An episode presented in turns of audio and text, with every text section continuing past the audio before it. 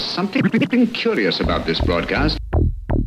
T-minus 10, 9, 8, 7. And we have main engine start. 5, 4, 3, 2, 1, and liftoff. This is TGP Nominal Extra. All systems remain nominal.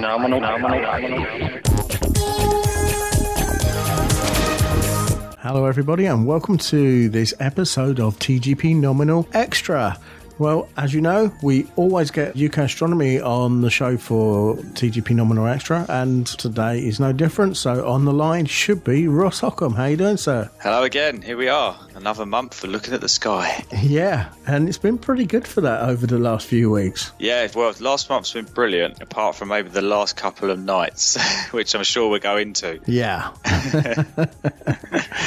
So apart from that, what have you been up to? I did a little bit more astrophotography, you'll be pleased to know. My second stint, I think we spoke about, I was going to try and get Mars, didn't I think? Yeah. And yeah, I went round Mick's house, another evening event, because my wife did the midnight moo in Milton Keynes, which is like a long walk for charity. Yeah, it starts at midnight, which is great for me, because while she was walking for 3 or 4 hours, I think it's about 13 miles or something, crazy girl, me and Mick decided, because his wife did it as well. So we were like, oh, the wives are out, fantastic, let's go and do a bit of astrophotography. So yeah, he gave me my second lesson. So yeah, I have got a picture of Mars, and it's not too bad, to be fair. It's all right, I'm happy with it. I'll talk about that later, because there is the dust storm we talked about last month, didn't we? Yeah. There's a few problems with it then. Yeah. We did the MK17 Music Festival, which was really good. That's for cystic fibrosis, wasn't it? Yeah. And yeah, because Mick is my right-hand astronomy man, as I call him. And he knows the girl who's actually got cystic fibrosis, who has set up this whole charity to help people who've got it. And we met her. She's lovely. We've got pictures and that of her with all our stuff. And she took a picture of all of us, which we've actually used on our Facebook group now. It's got me, Mick, and my wife in, which is very rare. I have seen that one, yes. Yes, to have all of us there, we're like, yeah, that's going straight on Facebook, because usually it's my ugly mug, always. And I went, nope, you two, you're the ones who kind of are propping me up. You're the one. Without you, you know, I'd fall apart. So yeah, it's nice to have all of us there. Yes, yeah, so we did that, and then I think we did, it was Buckingham camp out, and that was not this, it was the weekend before, and then we did solar all day, so we were looking at the sun and sunspots, and we were lucky that it was actually a really nice day. There was lots of flares out. Mick got some pictures and stuck them on, and then from there it then kind of rolled into the night. So we were there from 2 p.m. till probably about 3 a.m. so a long day and night, but we had a crowd of people turn up. They all saw Saturn, Jupiter for the first time. The moon was out, so they saw that, and then the ones that stayed later actually saw Mars. And then bless them, there was this couple came down quite late, maybe about 11ish. As we were packing up, we were chatting to them. They stayed till 12, and it happened to be her birthday the next day. And as it went over 12, the guy was like, oh, happy birthday. And they saw Saturn's rings and that and Mars, and they were amazed. And I was like, oh, this is the best night ever. I've got a telescope and I don't really use it. And she was a proper geek, she said. That's always helpful. And then as it was her birthday, I was looking in the sky, and I was kind of like, she was looking through the scope, and I went, ah, look at that. See that there? And it was the International Space Station. And it flew up right over the sort of like the moon as it was setting, and straight over the top of us. And she had never seen that. I was like, they did it for you. So yeah, it's well worth doing. What else did we do? We had Richard J. Bartlett, and yeah, he came over for a week or two, and he actually came down to the local pub with us and met a load of people. People turned up. We had all the scopes out, chatted to him. He signed my telescope for me that he donated, bless him, and all the books as well that he does, because he does loads of guides on the sky. And in the Facebook group, he quite often has weekends where he just gives them away for free, like a PDF copy and stuff like that. Yeah, he's just done that recently, hasn't he? He has, yeah, for the lunar eclipse and that. He said in honour of it, he did a load of, I think, things to see with a small telescope, I think it was. Yeah. So that's great. I mean, for our group, that's great, because there's so many beginners in there. And to get a free, I mean, it's a fantastic book as well. It's very much like the Turn Left at Orion style. Mm-hmm. So yeah, it's really, and to get that for free as a beginner, wow. So he's a really nice bloke, and yeah, we sat down, had a few beers with him, had a good laugh. And what's nice is he actually got to meet the UK astronomy team, because he's been there from almost the beginning. Mm-hmm. When we first started up about 3-4 years ago, I've always chatted to him, and he's always really nice. And to actually meet the man, it was just great to, you know, shake his hand, got pictures with him. So yeah, that's all on our Facebook, you can see him there. No, I was pretty gutted because I couldn't actually make it to the meetup. Yeah. But Richard has been really kind to us, because he's agreed to actually come on the show, hasn't he? Yeah, when I was there, I did mention you. I was like, he couldn't come along tonight, but would you be willing to do a podcast? Because now with technology, you can do it from anywhere, all over the world. So there's no escaping it. We've now got to try and work out when we can do it, because what I'd like, ideally, is for all of us to be in on it if we can. So it'll try and get, obviously, Richard, your good self, myself, and John. It's going to be a bit of a logistical nightmare to try and figure out, but I think it can be done. I'm sure we can find an hour or something, because you've got to work around my shifts, haven't you? Yeah. And then you've got to work around his timeline of being in America. Yeah. Well, see, we're working with John. He's like 5 hours behind us, and then Richard is another 4 hours behind John. So so it's something we've got to work on, but I'm sure we can come up with something. Sure, we'll figure something out. Even if it means me and you end up having to be up late at night, lock ourselves in the bathroom or something while I was asleep. Talk there, but no, that'd be quite good, because we could all make it like we're in the pub, all chatting, having a talk about what he does and how he does it, because it's really interesting when you listen to how he actually started it. It was a passion of his, and then he made these books, and then his first one made some money for him, and he was like, oh wow, this is amazing. He was doing it because he loved it, but then when he started getting people buying it, he was like, oh my god, people actually buy my work, this is cool. So then he also made another one, and then more people bought that, and he was like, that's great. So it's helping him do more, and as I said, he's always throwing free stuff into our Facebook group. So we've been sharing his stuff on the TGP Nominal Facebook page as well, and he's always thanking us for sharing and stuff. Yeah, he gets, I mean, a lot of our members, they're always on there saying thank you so much to him. So he's a really nice bloke after meeting him and that, and his wife and his dad as well. His dad drove him down all the way from Luton area up to Milton Keynes just so he could meet us all. And we did give him a UK Astronomy mug. It's got to be done. Of course. And he did send a picture of it with a cup of tea in it and his breakfast. So it's been well used. If we do get him on the show, is a possibility he could become one of our honorary crew members as well. So that would be cool. I think he lives in Los Angeles now. I'm probably wrong, but that's the gist I got. It wouldn't take much to send a patch off to Los Angeles, to be honest. And I've done it before. Yeah, you can get a picture of it, of all his books. Yeah. So... that is the only thing we ask of our honorary members in return, is if we can get a photograph of them with the patch so that we can put it on the wall. If you go to TGP Nominal's website and look at our honorary crew member page, you'll see some of the amazing people that we have actually got as honorary crew members on there. One thing I also wanted to mention before we go into the main part of the show is something that we're going to introduce to the Facebook group as well. A lot of people who may be familiar with our website will have seen a thing called TGP Nominal Launchpad. Now, what Launchpad is basically a list of all the different launches, space launches that are taking place throughout the following month. And what we try and do is give you a little bit of information. There's these little information boards on the website, and if you click on each of those, it will take you to the website for the corporation or the space agency that's actually running that launch. Now, after the launch has taken place, if you click on it again, if it is available, they're not always available because some of the space agencies don't actually put up video footage of their launches. But we try and give you the rocket launch footage to see for yourself after the launch has taken place. We also put links up to any webcasts that are out there for that rocket launch. Obviously, NASA do it, SpaceX do it, most of the big boys do it, Russia do it. The only ones who don't really put up any launch webcast or anything, it's China. Everybody else does.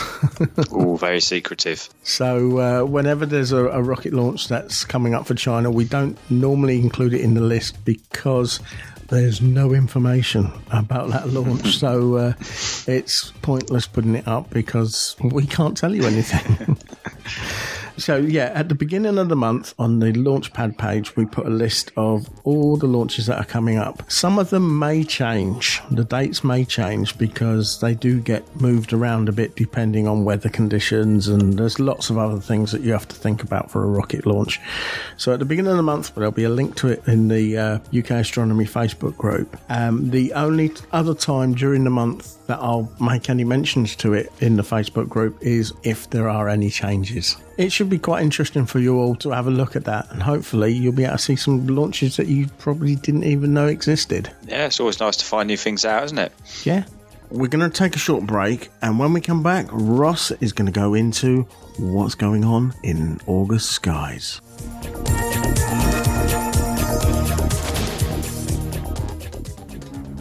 Hi, I'm Matt Damon. I play astronaut Mark Watney in The Martian. In the story, my character is accidentally stranded on Mars. Sending people to Mars and returning them safely is the challenge of a generation. The whole world held its breath when the Curiosity rover landed in 2012. The bootprints of astronauts will follow those rover tracks, thanks to innovations happening today.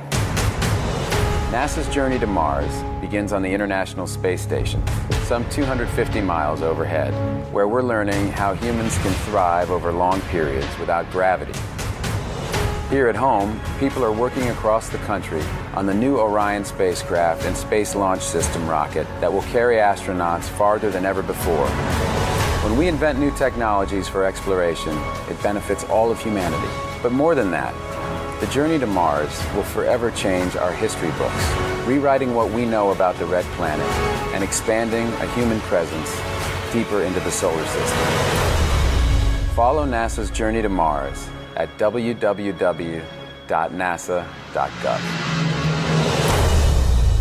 Good morning. It's T minus 45 minutes until the final countdown commences. In less than 1 hour, if all goes according to plan, the three members of the Apollo 11 crew will blast off in their... My father's name was Edwin Eugene Aldrin. ...has dreamt of mankind's greatest adventure. I became Buzz.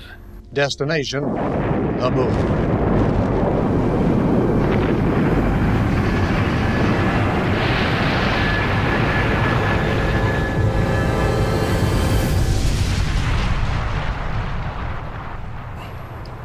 We looked back at the Earth and watched it get smaller.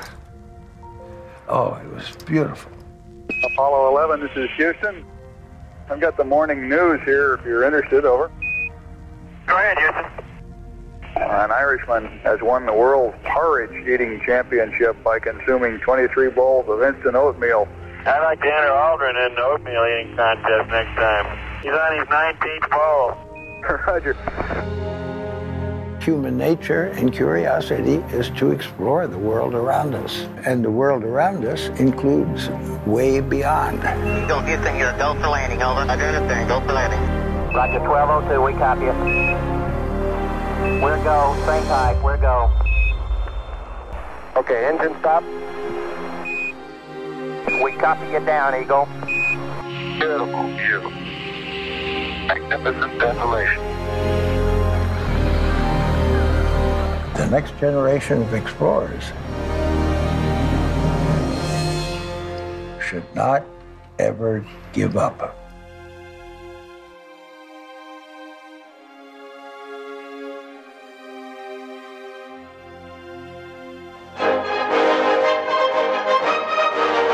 Blast off into the podosphere with TGP Nominal Extra. Shall we get on with it? Yeah, let's go for it. So... Right. What's going on up there? What's going on? Well, first of all, I wanted to talk about what happened on the 27th of July. Or what didn't happen? Well, it did happen. Well, yeah. Let's put it this way. It didn't just not happen. It wasn't an act of God or anything. But yeah, if you listen to last month's podcast, there were two main events happening in the UK skies. And as Mark said, what happened? Well, the UK skies is what happened. There was a red moon rising, which everyone was banging on about, weren't they? It was all over the papers, it was everywhere, people talking about it, the longest lunar eclipse for years. And after kind of 2 months of near perfect, clear, hot weather, what happened on that night, that exact night? Thunderstorms and 100% cloud. Oh, love it. Yeah, Thor was having a field day that night, I can tell you. It was great. He was sitting there thinking, you know what, I'm going to, let's tease them. Let's tease them for 2 months and then just go, ha-ha, make it rain. So, and also on that day, Mars was at opposition as well, so it was going to be, its brightest. You could have seen them both rising together. I was at work and I did keep popping out sort of every 15 minutes and climbing onto a roof to see if I could get a good vantage. And, out of like the 3,000 Facebook members, all you could see in the group was just like people just ended up for a laugh, just taking pictures of their sky, which is just cloud and rain and thunder. And or taking pictures of pieces of salami and saying, look at that red moon. Yeah, so this is what happens. When astronomers get bored, they play up. So people were taking pictures of oranges and, bits of salami and saying, "This, I've seen it. This is it. Here you go." And things like that. Yeah, but the thing was, it was great because they were all chatting on there. They were all taking the mick out of each other. There's good banter. And blaming Mick for it. Blaming, yes, Mick, because he is always at Tring Astronomy Centre buying something. He got the blame for this. There is a kind of a tradition with astronomers, and it works the same as, when somebody goes out and starts up a barbecue or washes their car, it's going to rain.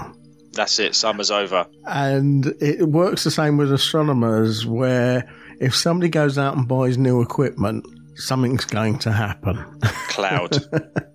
It's always cloudy. Buy a new bit of kit, can't wait to use it, cloudy for a week. So that's why we always say to each other, as like a goodbye, is almost like we say clear skies. Mm-hmm. As astronomers, so when you buy a bit of kit, which Mick has done a lot, so he actually got the entire blame for this whole event on the Facebook group, but he took it well. He's got a good sense of humour. So out of all the members on the Facebook group, I think I saw maybe 3 pictures, and they got a glimpse of it. I think it was mostly a lucky few that actually travelled. One, a couple went to France. I think there was someone who went to, I think they've got family in Iraq or something like that, so they went to Iraq and they saw it there.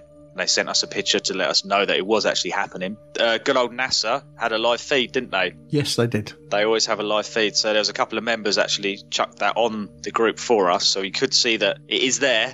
And I think a few people actually used their iPad and held it up as if they were actually seeing it in the sky behind the clouds. I was actually watching it through the SLU Community Telescope project because they had live feeds from, I think it was in the Canary Islands, I think. Yeah, in the group, because it's UK based, we generally ask people not to post things from remote telescopes just because it's not, you can't see it in the UK sky, or it's because the group's about going out and actually seeing stuff, doing it yourself, going out, looking up, and that sort of thing. So that's what we kind of promote. But when things like this happen, in the end of the day, why not? You can use remote telescopes. They go into schools and everything, don't they? They're great for schools and things because during the day, it's night somewhere else.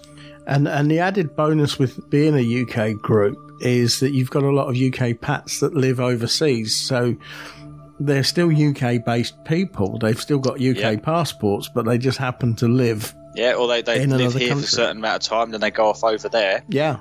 And we don't mind pictures and that being put in from, from holidays and things like that. But just let people know that they are from your holidays or they're from over there because you're there. Because otherwise people think, oh my God, is that in the sky? And they go out and look and try and find it and it's not. Also, one of the things that annoyed me about the newspapers, because I think it was the Daily Mirror or the Sun or one of those were saying that the moon and Mars are going to be the same size and you will be able to see them. And I had to say to people, you can see Mars, but... Yep. You're going to have to look for a telescope. I do. I think it might have actually been Mick as well that now I don't want to get anyone in trouble. So it was on the news where he actually posted the link and the guy actually said that it was going to be in between the sun and the earth. And we were like, oh, come on. And I'm not going to say who, what, where, when or why because I don't want to get sued. But someone posted and said the complete wrong thing. And you're like, it's not hard, is it? You can just Google these things. generally, you know, look at a few and you'll get the gist of it. It happens to the best of us. I mean, Tim Peake. Oh, yeah. Tim Peake said something similar when he was up on the space station by saying, I'm looking out the window now and I can see some of these brilliant countries. I can see Africa. There's a brilliant country that I can see. And they're like, Tim, it's not a country, it's a continent. That's in the heat of the moment, isn't it? Yeah. Or like you're talking on here and you say something and you think back afterwards, after it's all been recorded, and you go, oh, why did I say that? Oh, well, let's hope no one notices. That's the beauty of editing, though. But on a live feed, you can't get away with it. Yeah, see, you guys, you think it sounds really good, but really, it's Mark cutting out everything that I get wrong. Well, no one saw anything, but there is a better chance in 2019. So there is going to be a lunar eclipse. It's going to be at stupid o'clock in the morning, I think, something like 2 till 5. And the moon will be up high in the sky for us, and we'll be able to see it actually. Yeah, I think there's something like 5:30 till something 6:30 in the morning. But in January, it's going to be really dark then anyway. Yeah, because the light doesn't start coming in till about 7:30. So no, but as you know, we'll post it up there when we know. I've got it in my diary now. I've got the date. I can't remember the exact date. I didn't write it down. But yeah, so all's not lost. Don't run off and throw yourself into rivers and things like that just because you didn't get to see it. There's always a chance. There's always things happening in the sky. These things are not as rare as people think. No, not as rare as the papers make out. I mean, how many in the last year that we've been doing this or whatever? How many things have they said? You know, yeah, supermoon. You know? Yeah, supermoon. Yeah, that happens. Yeah, blue moon. Yeah, that happens. Yeah, quite a bit. The closest approach. Yeah, but we're still going to be pretty close next year. And things like that. So it's all is not lost. So yeah. So now we're in August. If you've been an avid listener to the show, which I hope you have, and I thank you, and so does Mark, because I can't remember when we first did them. But I do think we might have spoken about what the main event is in August, which is it actually was the subject of my first ever talk that I ever did for UK Astronomy, and that was back in like 2015. And yeah, I was really nervous. So I've added some of that into this to talk about it a bit. So I thought that'd be quite cool. And it's the Perseid meteor shower. Ah, yes. Yes, one of the year's best. Even though it's in summer, I think there's a December one. That's probably the better one because it's darker. But, you know, it's a really good one. It lasts like 2 weeks, doesn't it? Well, technically, I think if we listen to the last one, I think the last one is already started. The start of it was, last month. So yeah, the actual, official start of it. But they always say the peak is the best. Yeah. So yeah, we've got a Perseid meteor shower. But before I go on that, I'm going to start off talking about a comet that's visible because it kind of links in. And it's visible most of this month, and it's called 21P dash whatever it is. And this is the bit where I don't know the name. The Zinner bit's fine, but you've got like GACOBINI, Zinner. So how do you reckon you pronounce that? Strange thing with me, I need to see it written down. Yeah, I know. I stitched you up. So it's got to be Beanie or Binny. So I'll go, was it Gacobini? I would pronounce it Giacopini. Ah, there you go. Is that because it says it there in brackets next to it? No, that's how I would pronounce it because it looks Italian. So yeah, it definitely looks Italian, and I'm awful at this sort of thing. So, and yeah, it should be within binocular sights, hopefully, and it's going to brighten even more over the month as it passes. And it's going to be passing over the constellation Cassiopeia, which is the vain queen and the mother of Andromeda. From about the 11th to the 16th of this month, it's going to be by one of its stars, so Cassiopeia's stars, Epsilon Cas, or Cassiopeia really. It's the left star, so the most leftened star, I say leften, that's probably not even a word, is it? Bottom left of Cassiopeia. That star is going to be just at the top of it, so it's Epsilon Cas. If you put it into a stellarium, it will come up with the Latin or Greek alphabet that goes with it. So that's where to look with binoculars, and hopefully block yourself quite a good field of view, so you should be able to see it if you look at that star. It's going to kind of travel across and down by the looks of it. Funnily enough, the constellation Perseus, the hero who saved Andromeda, is just below Cassiopeia and this star, and that is where the Perseid meteor shower radiates from. So while you're there, you can have a look and see if any meteors are going to go from there, but we'll talk about that a little bit later. Now, this comet actually causes, I think we spoke about this, the Draconid meteor shower. Yeah. And that happens later in the year, around about October. So this comet actually causes another meteor shower because the Earth passes through as it goes through the path of the comet. That's, so you can see the comet, and then later on you can see that where it's travelling, that path, the Earth's going to shoot through it, which is quite cool. And this is how meteor showers are generally kind of created.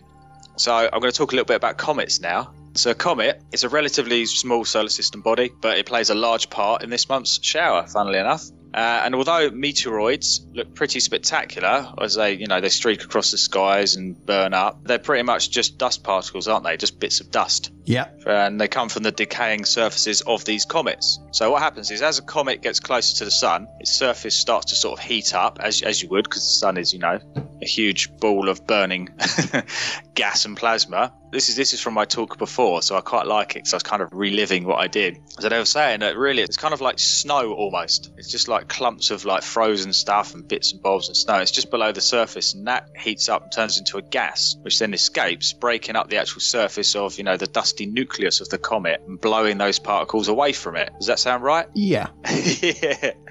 And these particles then form a stream all around the original path of the orbit of the comet, which, it increases with each pass of the comet. So as it goes round again and again and again and again, it gets thicker and thicker and thicker as more and more is there. Mm-hmm. And the larger the comet, or more volatile, then the denser the stream is. Yeah. So our inner solar system, apparently, is full of these comet streams all over the place. Basically like aerodynamics, isn't it? If you look at a plane or whatever, they have these jet streams that come off the back, which you can't actually see. Yep. But if you see something going through a wind tunnel or something like that, you can actually see the streams coming off of it. And that's basically what you're getting with a comet. But as you say, because it's volatile and got all this stuff spewing out the top of it and out the sides, because of the speed of the way the comet's travelling, it comes out as this kind of almost like a jet coming out the back of the comet. Yeah, which you can sometimes see, can't you? Especially in pictures. Mm. Sometimes they have two, don't they? They have two tails. One's the way it's travelling, and the other one is actually where it's being, affected by the sun and getting sort of melted off in that sort of direction, which is even cooler. So you can kind of see it actually melting away there and then giving off this stream. Sometimes Earth actually goes through it. So you're going through all these bits of, decay bits of comet that have all flown off of it. And, the Earth technically pretty much it kind of collides with them, doesn't it? Yeah. So we collide with all these bits of dust and hopefully small bits of rock and things like that, and that's what creates the shooting stars. So like this month's Perseids, over time we've noticed that these are actually fixed events that happen every year or in certain times and places and things like that, and where they come from as well. So this one's the Perseids because it happens near the constellation Perseid. So that's how it works. If you go to some of these science centres, like the Space Centre, and there's a lot of other science centres throughout the UK and throughout the world, if you're lucky, you might even be able to see, and maybe, if you're very lucky, be able to touch a bit of these comets that may have broken up and got through the atmosphere, and they do have them on display in some of these science centres. So you look at these pieces and you think, wow, that came from space. Yeah. So I've got a little bit of meteorite here, and you kind of sit there and you think, that's flown through space. You don't know where it's been, where it's come from for billions of years, maybe, you don't know. And I've got that here in my house, and you're like, that was in space, man. That's cool. So, I keep forgetting to take it places, but because it's so small, I'm frightened someone's either going to steal it or I'm going to lose it. Yeah. You might need to put it in a case or something. It's in a little plastic square thing, but I'm going to have to get something a bit more worthy to keep it in. This comet, and it's been named after, this one's easy to pronounce. This one's Swift-Tuttle, which is the comet that causes the Perseid meteor shower. Yeah. They generally come from the people who discovered them, haven't they? So it was Lewis Swift and Horace, great name, Horace Parnell Tuttle. And apparently it was about 1862 they discovered it. And if you look them up, one of them has got a cracking pair of sideburns. I salute you, sir. Swift-Tuttle has an orbital period of about 133 years. They said it was last seen in 1992, and it's not going to be seen again until 2126. So that probably counts most of us out seeing it, unless you're really young, or a bit of all of you, Lay, keep you going. But to have created such a splendid amount of dust around there, you think 133 years is one. It must have gone round probably a few hundred or thousand times, and then that's times 133 years, so it's probably been there quite a while, because it loses a bit every time, doesn't it? So it might have been even bigger, I'm guessing. I would have thought so, yeah. Yeah, so slowly burning away as it goes around there. Pretty cool. So, as you could have guessed, it's called the Perseid meteor shower, because the actual where they radiate, which is pretty much where they come from or where they're seen from, is the constellation Perseus. If you look at Perseus as a man, and by the head, it's actually between Perseus and Cassiopeia. And if you're looking there, if you've got binoculars, have a peek, because there is also a really nice double cluster of stars there. It's quite famous, and it is really nice. And if you can find that, have a look there while you're looking. So July's podcast, we did actually say that we are technically already going through it. Yeah. So you could see them if you go out now, but they peak sort of mid-August. Now, if you think about it, you're sat now listening, maybe in your car or on a computer or out looking at the skies if you're, you know, you're taking it with you on your travels. As you're standing there, you're moving. As we know, when you look through a telescope that isn't tracking, you can actually see the Earth sort of move, can't you? As Jupiter will actually drift out, or the moon will. Yeah. And that's actually the Earth spinning. But then you've also got the Earth is flying through its orbit. And I believe, what is it, around 30 kilometres per second? Yeah, something like that. Yeah, so that's us. So we're actually flying that fast. And then you think about it, we're then hitting this dust stream of bits and bobs and that. So even though it's kind of just bits of dust, that's quite a speed that we're hitting it.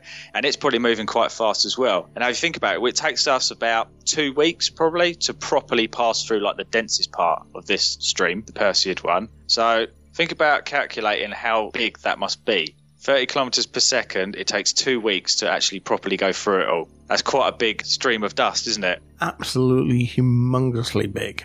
They're not that big, are they? These bits of rock that are coming through the atmosphere, if you like. But they're just made up of all these different elements, which causes the different colours that you might get on them as well. They say you can't see it with the eye as well, but they do have slight different colours depending on the elements. I think there's like green and things like that. I think there's actually, if you put it into Google, it does come up with like a list that shows you, doesn't it? Mm. What colour means what element, things like that. So if you have got cameras and you're filming them, you do see a slight colour in it. It might be because it's actually an element burning up. They're not actually as big as people think now. You think of it as, you know, like a nice chunk of rock flying down. But it's because of the speed. It's like when a meteor enters the atmosphere, it actually goes from travelling through the vacuum of space with no friction whatsoever to suddenly travelling through air. And as we know, air can create a lot of friction, quite a lot of friction. So because they travel at generally sort of, tens of thousands of kilometres per hour? Yeah.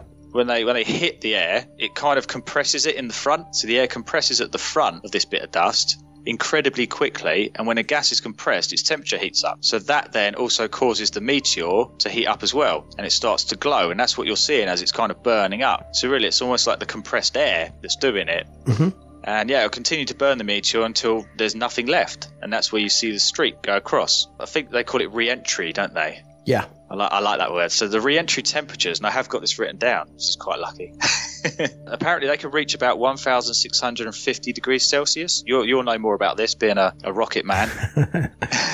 That's about right, yeah. The larger particles can glow even brighter and possibly even pop in the sky, mm-hmm. leaving sort of smoke trails. I have seen this. I actually probably spoke about this before a few years ago. It wasn't my finest moment, as I always say, because I was actually having a wee in a bush. I was out doing some astronomy, and as I was standing there, the whole sky lit up in front of me, all green, like the whole field and everything. And I kind of went, what is that? Looked around and I saw it popping. I remember it was green, and it actually went sort of like boom, boom, boom like that. And there was a streak in the sky and it lit the whole field up around me. So luckily there was no one else about. But, you know, that was obviously a larger piece that luckily didn't crash or anything, kill anyone. So I think generally, if a meteor is over something like 30 kilograms, they say that only sort of like then the surface layers is what's lost during re-entry. Yeah. And our atmosphere eventually will slow it down as it's coming in to free fall, which is about 90 miles an hour. Mm-hmm. And then it can actually get through and hit the ground. And that's when it becomes a meteorite, isn't it? See, I get confused. So you've got meteoroids, meteors, yep. Meteorites. Meteors are the main thing, the big actual yep. rock. It eventually breaks up and they become meteoroids, which is when they're in space and they've yep. broken up, they're meteoroids. As yep. soon as they get into our atmosphere, they become meteorites. A meteorite.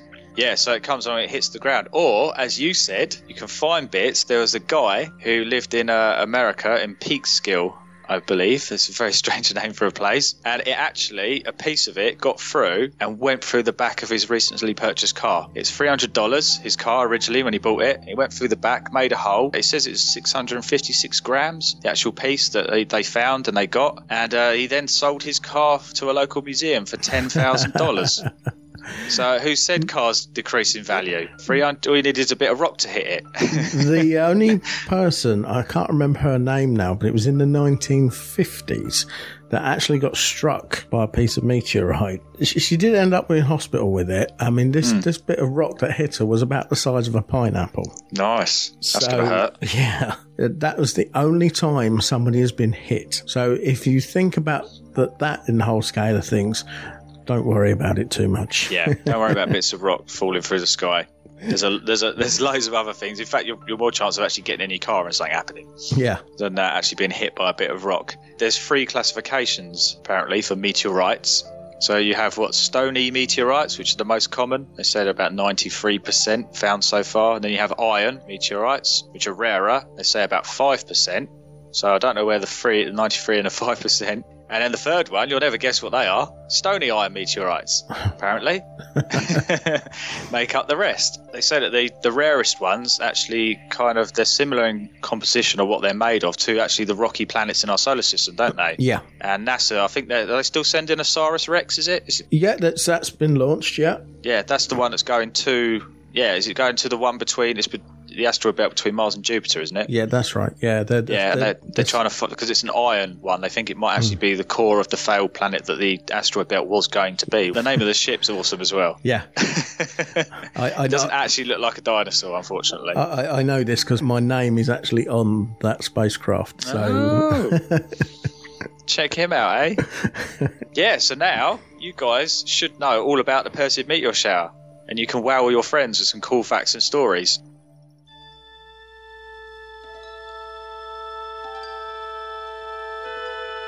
Space, the final frontier. These are the voyages of TGP Nominal and its infinite mission to explore space, science, and technology news. To explore the world of sci-fi, comic-cons, and gaming. To boldly go where no podcast has gone before. So we can now actually move on to the month ahead, if you like. That'll be cool. So yeah, on the 11th of this month, we have a new moon. Mm-hmm. Apparently, if you're into your astrology, a new moon is meant to mean a new birth. So depending on which sign it actually is in or constellation, it means it's going to be a new birth for you. But to us astronomers, we don't believe in all that. It has its place, but for us, what it means is that it's out the way, so we can look into the depths of the universe, so we can look past our solar system at nebula that's within our galaxy and even out of our galaxy to other galaxies farther afield. Can I get a woohoo? Woohoo! Brilliant. We got the 12th and the 13th, and that is the Perseid meteor shower. That's when it peaks, the 12th to the 13th, but go out the whole month and just look. You never know what you might see. You might see a fireball. Fireballs sometimes happen when there isn't a meteor shower, just a random bit of rock. We just happen to bump into it. They say it's best around about 1 or 2 a.m., but if you can't stay out that late, just have a look anyway. Why not?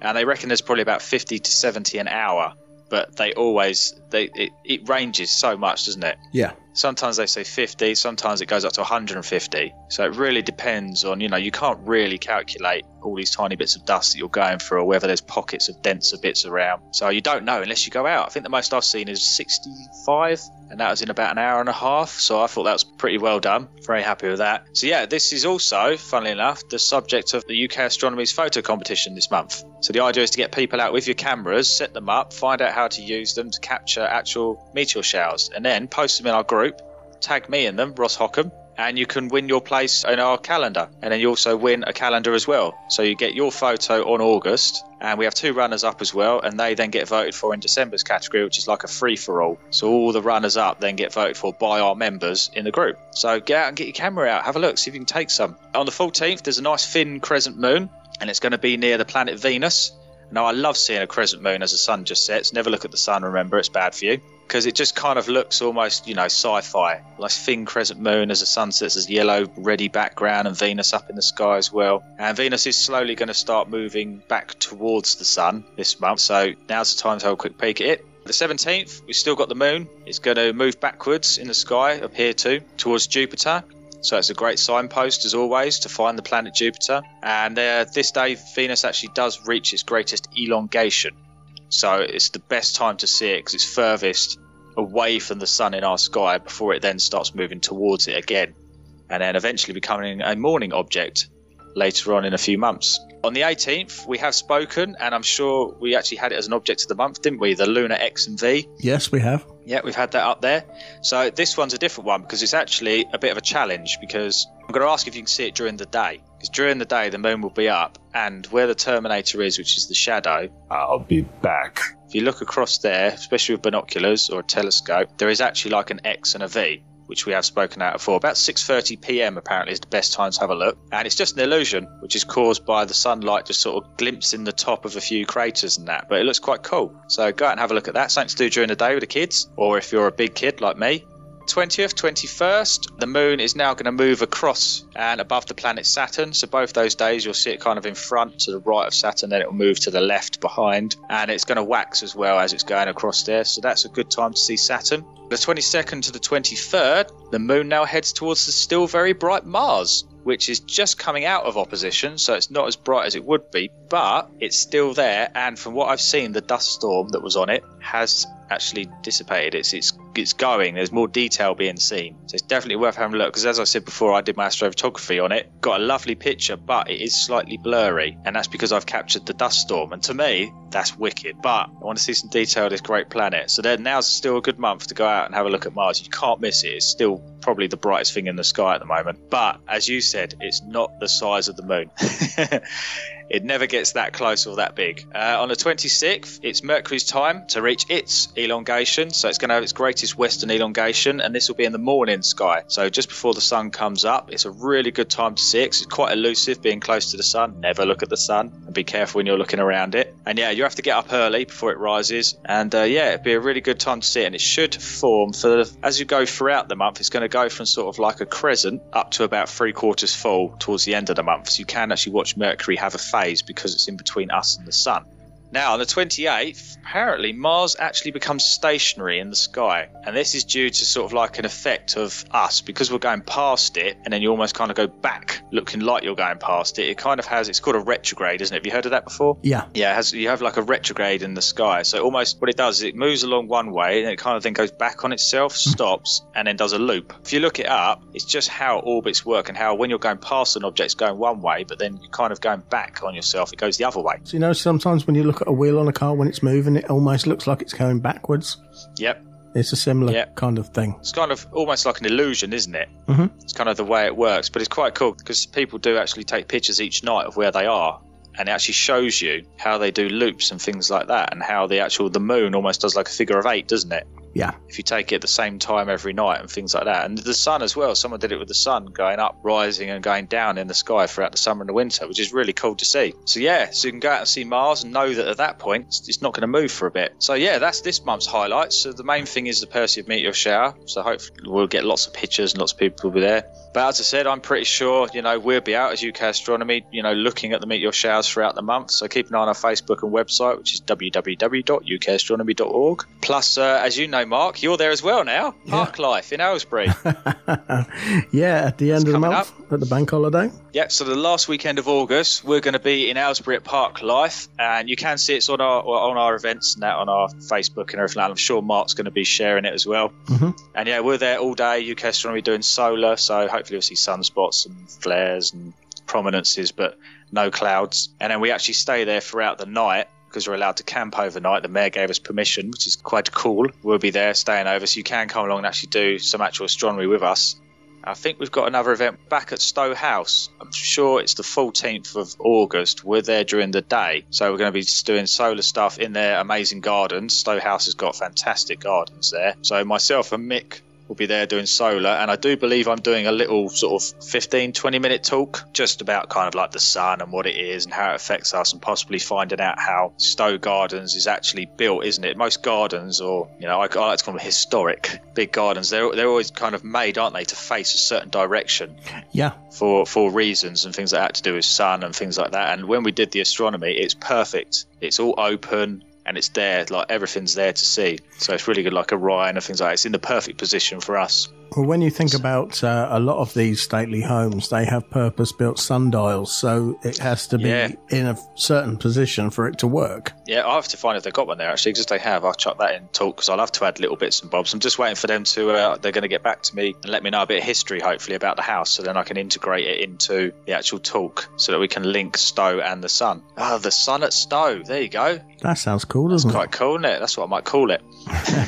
There we go.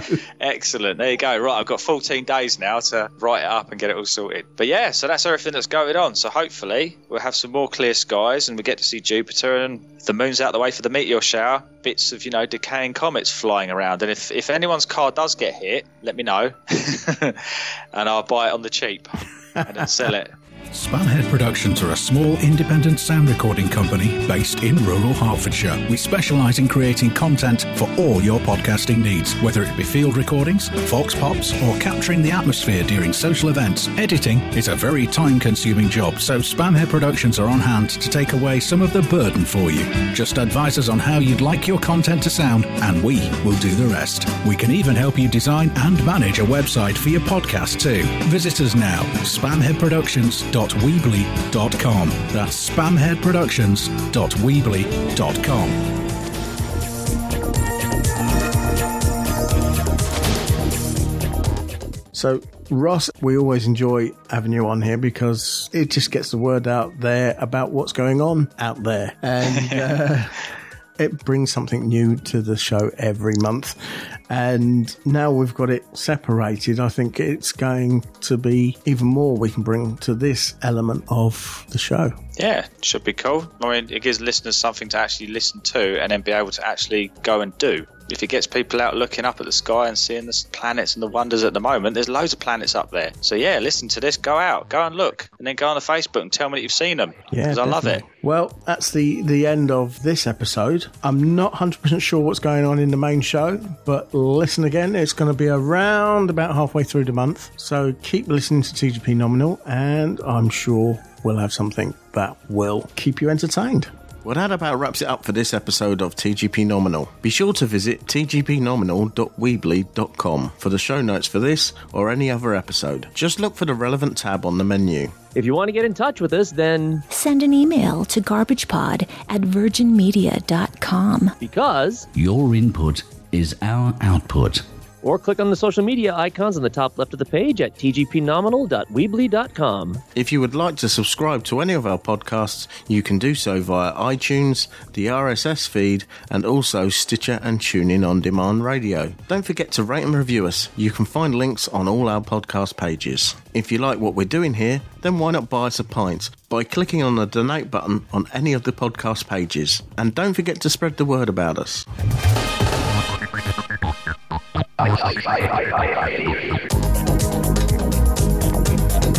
Station, this is Houston ACR. Thank you. That concludes the event.